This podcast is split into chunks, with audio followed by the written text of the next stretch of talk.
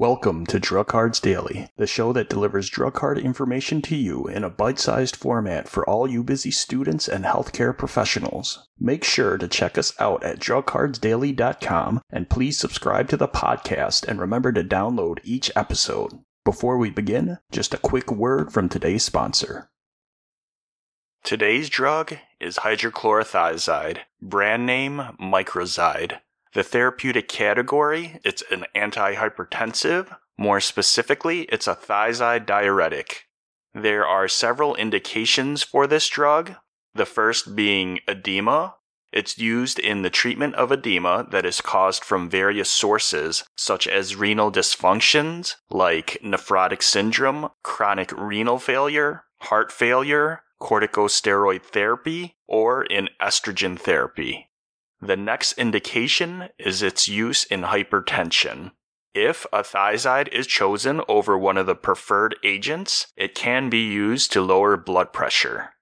There are several off label uses, the first being in calcium nephrolithiasis prevention. Hydrochlorothiazide can prevent recurrent calcium nephrolithiasis in patients with high urine calcium concentrations. The next off label use is in nephrogenic diabetes insipidus. Hydrochlorothiazide may be beneficial in the treatment of diabetes insipidus that is of a nephrogenic nature. Dosage form, strength, and dosing. The dosage forms are the capsule and a tablet. Capsules come in a 12.5 milligram strength, and tablets come in a 12.5, 25, and 50 milligram strength. Regarding the dosing for adults with edema, you initiate the dose between 25 and 100 milligrams by mouth every day, divided up into 1 to 2 doses. The max dose is 200 milligrams per day, with the dose adjustments being based on patient tolerance and response.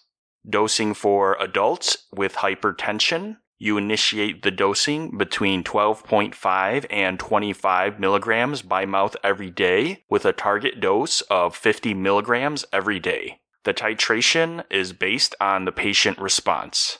Although the target is 50 milligrams every day, there is some literature that suggests the max benefit is not seen past that 25 milligram point due to adverse effects. It's important to note that chlorthalidone or indapamide is the preferred thiazide diuretic. However, this can be used in combination therapy.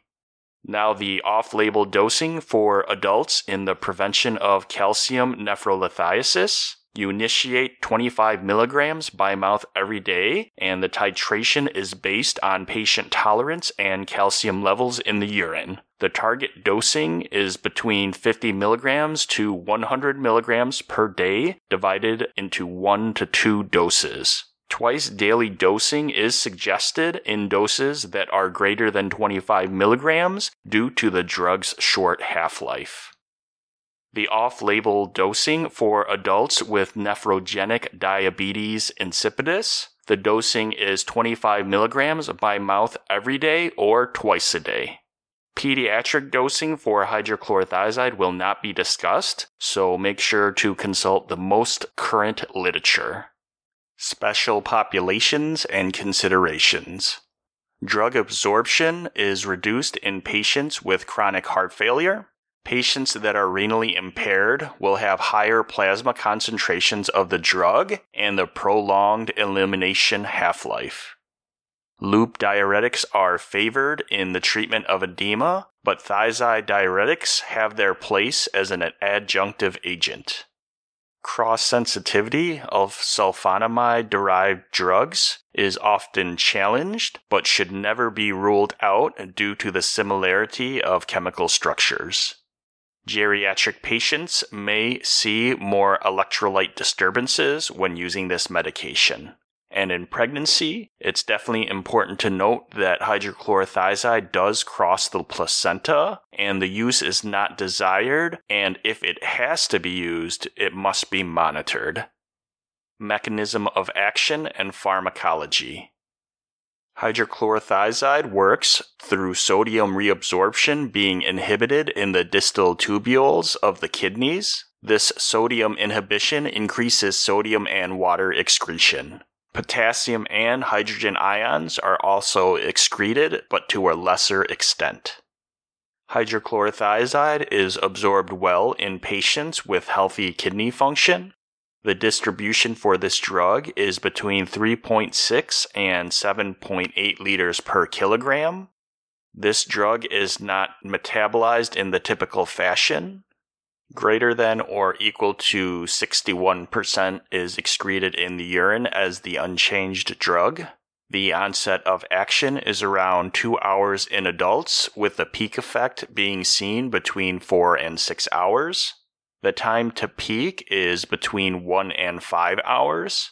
The duration of action is between 6 and 15 hours. The half life elimination is between 6 and 15 hours. And this drug is between 40 and 68% protein bound. Side effects orthostatic hypotension, bloating, numbness, constipation, diarrhea, dizziness, headache, hives, irregular heartbeat, nosebleeds, and weight loss. Drug interactions alcohol could enhance orthostatic hypotension. Allopurinol's serum concentrations may be increased with concurrent hydrochlorothiazide usage. Amphetamines may decrease the effects of hydrochlorothiazide. Anti diabetic agents may have decreased efficacy from hydrochlorothiazide use. Monitoring parameters blood pressure, sodium, potassium, creatinine, blood urea nitrogen. Patient counseling information. Hydrochlorothiazide can be used to treat blood pressure or edema. Patients should be aware that they may experience constipation, diarrhea, dizziness, and fatigue. Patients should be cautioned about orthostatic hypotension. Thanks for listening to Drug Cards Daily, and remember to check out the show notes for additional links or go to drugcardsdaily.com to download a free PDF of the drug card sheet used for this episode. Thanks and take care.